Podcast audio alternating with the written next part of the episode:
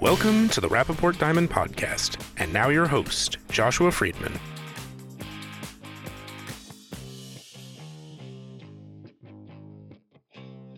Hi, everyone, and welcome to the Rapaport Diamond podcast. I'm Joshua Freedman, news editor at Rapaport. And this is a very special episode because it's episode number 100. In honor of that, we are going to have a special discussion about what has happened in and to the Rapaport Diamond podcast over the years. I'm very pleased to say that I'm joined by Sonia Esther Soltani, Rapaport's editor in chief. Hi, and welcome, Sonia. Hi, Joshua. And congrats on our 100th podcast. Indeed. There's a lot to celebrate. And uh, also by Leah Meirovich, our senior news reporter. Welcome, Leah. Thanks, Joshua. Good to be here. It's great to be here. Over the years, we've had 99 episodes, of course, this being number 100. So, in true Rapaport style, I thought we'd start off with a quick quiz. There's going to be three questions. Question number one The first episode of the Rapaport Diamond podcast, was it in December 2015, December 2016, or December 2017? The first one to shout the answer gets the point.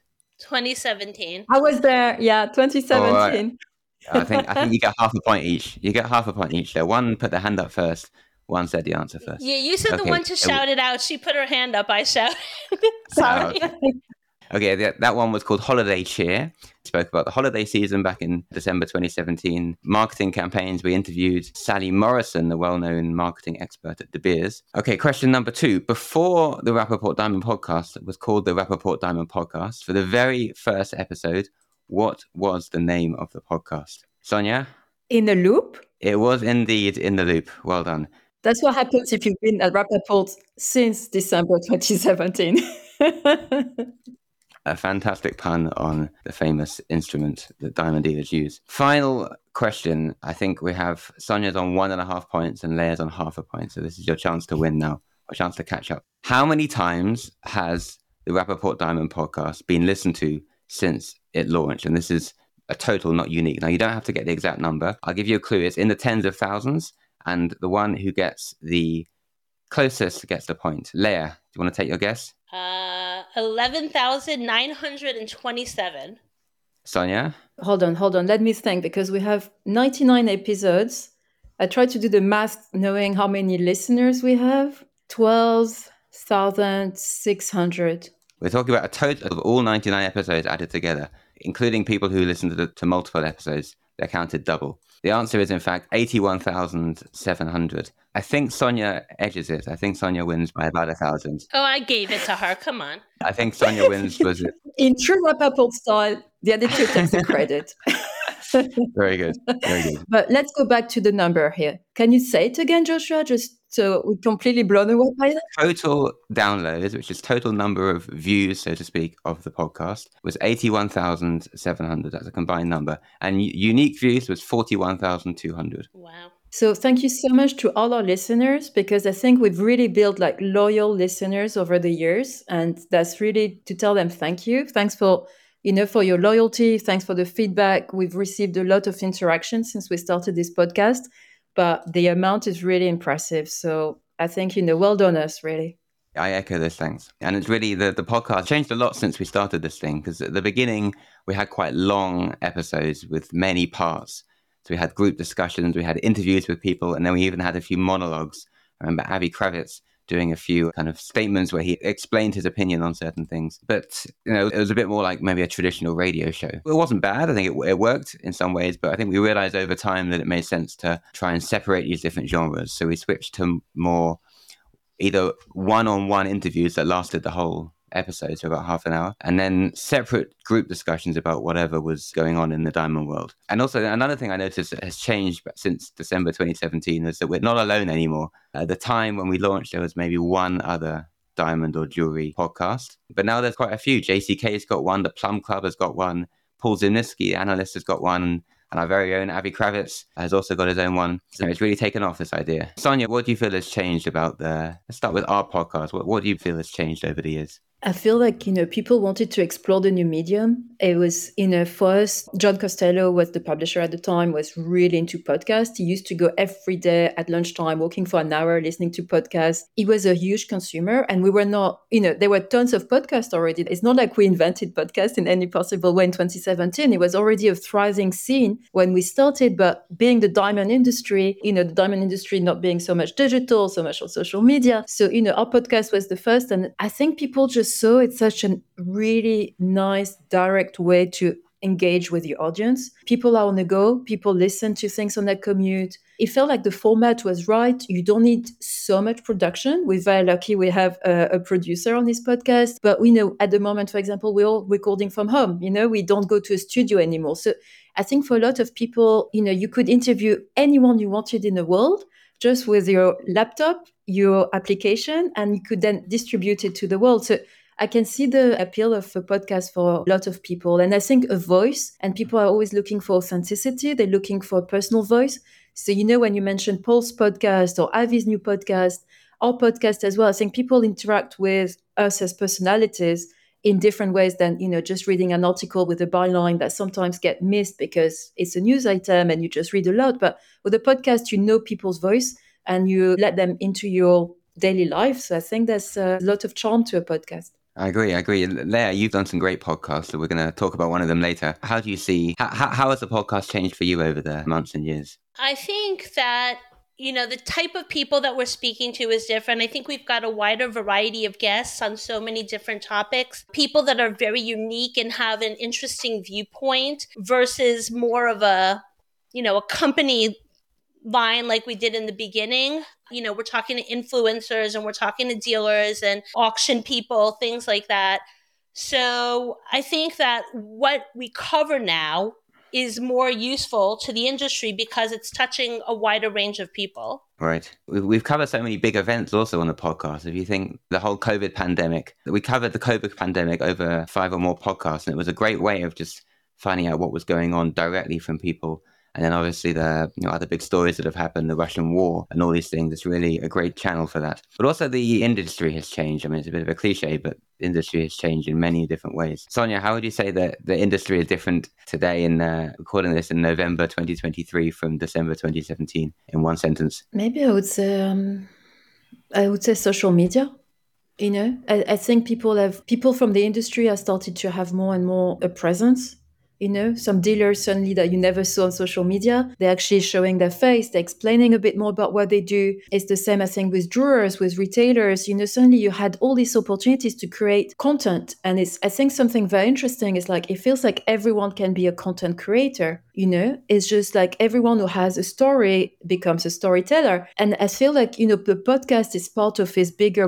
move for people to be able to share their stories which is the story of their store the story of their career, depending on what they do. But I feel like, you know, since 2017, a lot more people are using social media, maximizing the potential. And, you know, we're not going to list all the podcasts that I've started, but I can tell you there are a lot of jewelry specific podcasts that have started since we started the Diamond podcast that are great. You know, if each individual has more opportunities, that also speaks to the jewelry market and the diamond dealers. You have a new generation that's using all this in a more efficient, attractive way. And I also think often having having your voice out there on the podcast is also a good way of getting more news. So getting getting contacts, getting when people know your voice. And in more recent episodes, we've been integrating video into it as well. It's a great way of kind of connecting with the industry and having them connect with you. Yeah, I think that I've spoken to a lot more people than I would have spoken to before, and it's opened up new avenues for me. Uh, just like when I do interviews for stories in the magazine as well, that often when you speak to somebody, a topic comes up that you may or may not have thought of that opens you up to new possibilities. Right. So, so we said we were going to talk about each talk about our favorite episode. For me, this was quite a hard task. I actually wanted to pick one of the team episodes, and there were some good ones. I think one of my favorites was the final one we did with Avi a few months ago. He was really the voice of the podcast for quite a while, and we asked him about his time at, at, Rapaport, his views on the industry. Um, there was also a podcast I almost picked we talked about NFTs. It was in January 2022. It was just as I think the NFT fad was at its peak. We haven't really heard much about NFTs recently, probably because a month later, something much more important started, which was the war in Ukraine. And that sort of dominated the news instead. But in the end, I decided to pick a geeky interview I did. But uh, to start with, Sonia, can you tell us about your favorite podcast? So, Joshua, also, I tell you something on a personal level. I enjoyed our team podcast so much. I think it's always, you know, it's lovely. We get together, we talk about what we love the most, which is this industry and the news. But I had to pick an episode, not one that I hosted myself, but a topic that I think if you've listened to this podcast, you know I'm kind of obsessed with, which is Instagram. I said to myself, you know what? I'm just going to take a few pictures and video of those. I'm just going to upload that on Instagram. I think I had maybe 20 people following me. And before I knew it, I had a few hundreds of followers. And I thought to myself, what is going on? Why people are so excited about what I'm uploading? It's just pictures of diamonds. You know, it's like every one of us in the world think that his industry is so boring, right? But for other people, it's super interesting because it's not what they do on a daily basis. And the key point was when there was a guy actually from Los Angeles that commented on one of my pictures and said, Oh, it's a beautiful oval stone. I'm actually looking for an oval ring to propose to my girlfriend. And I commented back on the actual post and I said, Here is my phone number. And he called me a few minutes later and he said, You know, I also live in Los Angeles. Can I come to your office? I said, Sure. One thing led to another and he came to my office, looked at a few stones, picked one, left a deposit, and said, I'll come back in a month to pick up the ring. And when he left my office, I remember I sat with myself and I thought, oh my goodness, this is going to be the next big thing.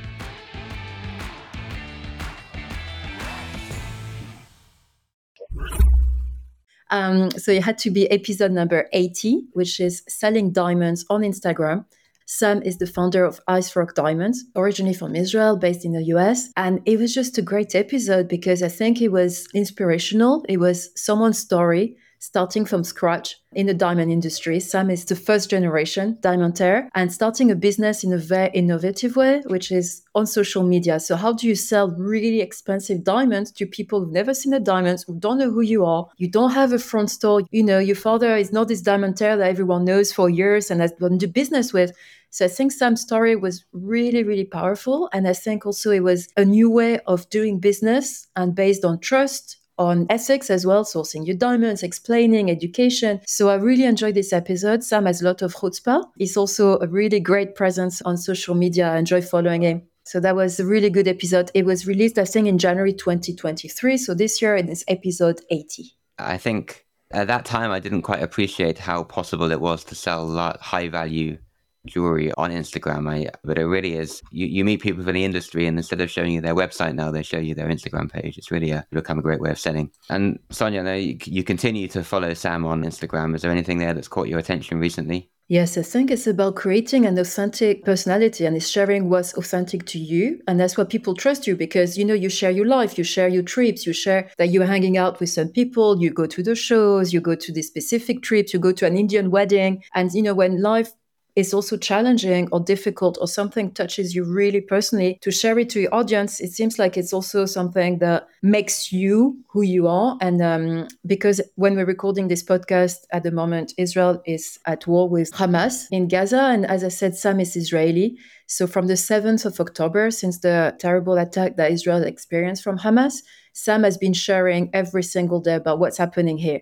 And i think it takes courage also to say, look, I'm going to use my platform to share something that is not glamorous, that uh, some people are going to lose business potentially because of the positions I take, something that is extremely gruesome. A lot of it is gruesome, heartbreaking, gut wrenching in the middle of a massive diamond you know like what how does that fit and I asked sam how he felt about it and he told me he didn't think a second it was the right thing to do because that's what was on his mind that's his country he felt so strongly about it and he didn't care about followers. He cared about sharing his story because that's what he's been doing since he's created this platform. So i think it's very a consistent view of how you use social media to show you true you. And sam is you know a fun loving charming guy who loves showing beautiful diamonds who loves showing parties and but right now his reality is different and his heart is in a different place and he still shares the diamonds and he still shares you know when he meets other people from the industry he shared he was in gem genève recently so he shared that he shared his trip to london and i love this way of being present on social media. You don't brush certain things away because and also it's too big. You know he said he just didn't think twice. He really had to speak up and become suddenly an advocate for Israel and what's happening here. So, kolakavod to Sam Carmill that's my message to him. It's hard to follow that, but I mentioned before that it was a hard task for me to pick my favorite episode. One of the things that made it especially hard was there was an extremely gripping episode, which Leah is going to talk about now, in which she interviewed a reformed thief. Do you want to tell us about that episode? Yeah, actually, Sonia was talking about Sam having chutzpah or a nerve. I'll tell you that Brian Sobolowski is the king of chutzpah.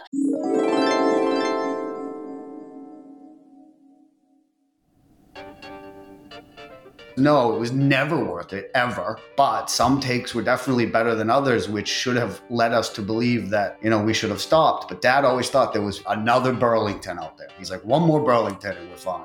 Okay, so let's just put it out there now. When you say you would do it again, you don't mean you would actually do it again. We don't want you to get in trouble. I don't jaywalk anymore. Are you kidding me? If a cop comes up to me, I have an anxiety attack. I start throwing licenses at him. I want nothing to do with Listen, prison is hard enough. I did three years, which is minuscule considering what I did, but they only could prove one robbery that I was involved in. Three years in prison, I would do that over the stigma of being an ex con in this country it has been very limiting and so much of a source of a continuation. Uh, listen, I'm not complaining. I'm not going to sit here and complain to anybody. I, I made my bed and I've laid in it. I, the stigma has been just a monster. So my attitude towards that is just tell everybody, just tell everybody and get it out there. So I never have to explain it to somebody that I should have told. You know what I mean? So uh, in my opinion, I just rather just, hey, I'd wear a shirt right now that says, hey, I'm an ex-con, deal with it. And his story was one that just I'll tell you, not only did it shock me, but Vanina, who's in charge of our podcast, was listening in, and her mouth was practically on the floor the entire time because there was just, I felt like I was in, dropped in the middle of a crime novel. It was so enthralling, and I just really enjoyed it. Um, it was a more recent episode, number 96, but um, I think that his story of a crime spree, robbing jewelry stores, and where that took him and how he found redemption to me was just gripping. Right. I mean, some, some of the stories you told were really, really incredible. How did you, how did you come across him in the first place, Leah? Um, actually, it's a funny story. I didn't know who he was, and I had interviewed another jewelry store robber for a magazine article. Oh, maybe four years ago, and I was looking for him in order to do the podcast. And I wrote to him, he wrote back to me, and then I didn't hear from him after that. And I said, Well, I wonder if there's anybody else out there like that. And I just started looking around, and there he popped up, and I thought, ah, I don't know, maybe he's not going to be such a good person to talk to. But I reached out to him anyway, and he was he, boy, he could tell a story. Um, you know, the things he told about how he ended up in this robbery ring with his father, his brother, and whoever happened to be his father's girlfriend at the time, and the number of stores they robbed, how they did it, what they got away with, how he got caught. The whole story, it's really, it could be a movie. And I want to be a producer, by the way. Does he have his own podcast as well? Did I dream that? He does have his own podcast. It's called The Family Jewels. So first listen to Leah's episode and then to the Family Jewels. Correct. Actually, it's interesting. He talks about how uh, his father pulled them into this jewelry ring when they his father had a friend who was actually like a salesman in the jewelry industry and he knew how to get past the security on all these stores and the idea sprung from there. And when he was 18 and came home for christmas his freshman year in college his father said to him and his brother by the way this guy cheated us he's a jewelry store guy and I invested with him and he told me I didn't invest and you know the money's gone and now I don't have anything. And he said back in the day he grew up on the rough side of Boston and his father said, "Yeah, let's go work him over a little bit." And that was just a normal thing to do. Somebody wrongs you, you go beat them up. So him and his brother and his father went, found the guy in his house, you know, beat him up, stole all his jewelry, and his tale of how he got caught is actually even more interesting. But did you did you ever feel sort of uncomfortable interviewing someone who'd done all that? Actually, I didn't. First of all, it was my second interview of this kind, but I think I like to hear a story of redemption. And had he still been continuing, maybe I would have felt uncomfortable about it because, you know, I know it was hard for the people that experienced the loss, but I think that since he got caught, he has been working to do a lot of good and he actually consults for free with a lot of the FBI and, and different police and he helps to impart knowledge of how he committed the crimes, the types of things that he's looking for and that other people like him would be looking for, and tries to help jewelers make their stores more robbery proof. So I found it actually heartwarming that he's turned his life around in that way and that he's trying to correct the wrongs that he committed. Right. He, he did give some good advice on how to prevent robberies. The podcast that I chose was, uh, I mentioned before, it was a bit geeky. It was an interview with Thomas Hainschwang. It was podcast number, episode number 92, a few months ago. And so Thomas is the co founder of GGTL Laboratories, which is a Swiss gem lab. And I, I always like a podcast that creates a news story.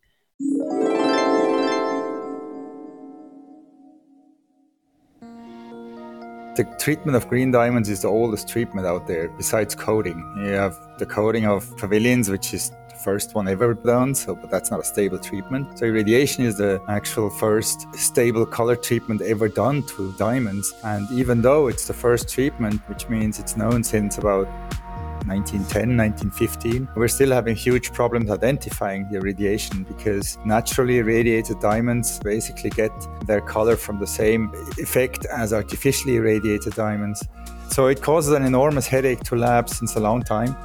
And today's status is unfortunately that there is very, very, very, very, very few labs that even dare to give an origin on such stones. So normally when you submit a, a green diamond to any lab except few, you will get undetermined because they just don't dare to even claim that a stone might be natural or not. The unfortunate situation that the market is in at the moment is that a lot, or let's say quite a bit of stones that have been certified as natural, not too far away past, have been recertified by the same lab in recent years and came back as not natural anymore. You know, they basically changed from a natural origin to undetermined or even treated, which has created quite a bit of unhappiness in the market, as you may imagine, because some of the stones involved are really high dollar. Right. When you say they were originally graded in the not too recent past, how long ago would that be typically? In the in 2010, 2014, 15, 16, up to 18 even. And stones that have been sent back in the 20s, the 2020s to 2023s, came back as they were originally natural color and then came back as undetermined or even treated. Mm. And they were routinely sent to a lab for another check. Yeah, just send it back as an upgrade. That's what often is required if you have a stone on stock for a long time. And people require an upgrade, certificate. It's like a standard thing, but I mean, the unhappy situation that you're going to get a, a contrary result of what you originally had, uh, you know. It was um, an interesting interview with him. I certainly enjoyed it very much, and it was a, just at the time actually where there was a lot of discussion about many issues in in grading going on in the market about digital certificates, um, and also about whether it was possible to use technology to trace diamonds through the supply chain. So that that's my pick. But as I said before, it's a difficult choice to make. To conclude, um, we we said we were gonna. I think let's maybe have a, a look forward to the podcast of the future. I don't mean flying cars and robots and stuff but uh, what what what would we what would we like from the podcast in the future? Leah, can you tell me who would be your dream guest on the Rapaport Diamond podcast? It is so hard to pick. There are so many great people in the industry and so many fields that I'd like to speak to. I think that one person that interests me that I'd really like to speak to, and I think I will reach out to in the future, is Wen Hao Yu, who is the deputy chairman for jewelry of Sotheby's in Asia. And the reason I'd like to speak to him is because he always has some really great insight on the industry. He's really well spoken, charismatic, and he talks about a lot of big, pretty colored diamonds, which I enjoy myself personally. A good choice. Sonia, who would you bring on the podcast? So I have one big regret that I can share on this podcast now. There was someone that I really wanted to have on this podcast. We spoke, we were on the phone, and unfortunately, for personal reasons on both sides, it didn't happen at the time. And this person is no longer alive, but it would have been my dream podcast interview. Is Gabi uh, Tolkowsky big personality, wonderful storyteller, and everyone who knew him just loved him. So that would have been really my dream podcast. So that's the big regret from this hundredth episode that is not part of it especially because we I had a mutual friend who tried to set it up for us. So that's uh, that's my regret. So the next person I would love to have on this podcast is someone who's um, a diamond expert who's been in industry for a long, long time, who's also a storyteller. And I'm not going to give his name. We'll see very soon. That will be um, someone who. Uh, interviewed back in JCK a few years ago. He was on a panel I hosted. And when he spoke, everyone got quiet and everybody was enthralled by his passion for diamonds and he told us amazing stories. And he was this quiet gentleman. Nobody knew how he was going to interact on his panel but as soon as he spoke that was just magical so we'll hopefully have him very soon on this podcast that's it not jinxing it very good i'm excited about that i was thinking about this before as well and i the biggest thing going on in the industry at the moment is the russian diamond sanctions so I, I'd like to get someone who's got the inside line on that. US Secretary of State Antony Blinken, but I think he might be a bit busy for us. So it's been really wonderful. I've enjoyed all, well, previously 99 and now 100 episodes. So it's uh, and it's really been a roller coaster a few years. So uh, I'd like to thank uh, Sonia for joining us on this podcast. Thank you, Sonia. Thanks, Joshua. And I would like to thank our producer extraordinaire, that wasn't with us since 2017, Vanina Pickled, who has been producing with us for two years, a bit more than two years now. And when Vanina was recruited, she um, she was recruited as an editor assistant, and she mentioned that she also produced podcasts. She's an expert in podcasts back in Argentina, also in Israel. And we thought, oh, that would be nice to, you know, as a side project for Vanina. But she became like, it didn't become a side project. She's a, our full time producer and she's done an amazing job on, on the past 50 episodes already. So big, big, big applause to uh, to Vanina for putting up with us with everything we do wrong on podcast recording. I certainly agree with that.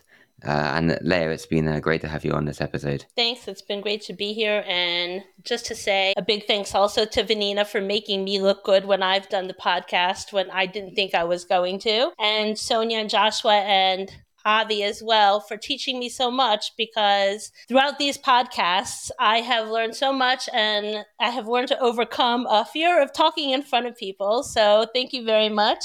It's trial by fire and I've survived. Indeed. And we've got to remember also our very own David Ehrlich was also the presenter of many of the earlier episodes. He was probably the original voice of this podcast, in fact. So shout out to David. Thanks, everyone. It's been a pleasure and looking forward to the next episode. Thank you for listening to this episode of the Rapaport Diamond Podcast. For more discussions, news, and analysis about the diamond industry, visit us at rapaport.com. Follow Rapaport Group on Instagram and follow Rapaport on Facebook, Twitter, and LinkedIn. And don't forget to subscribe to get future episodes.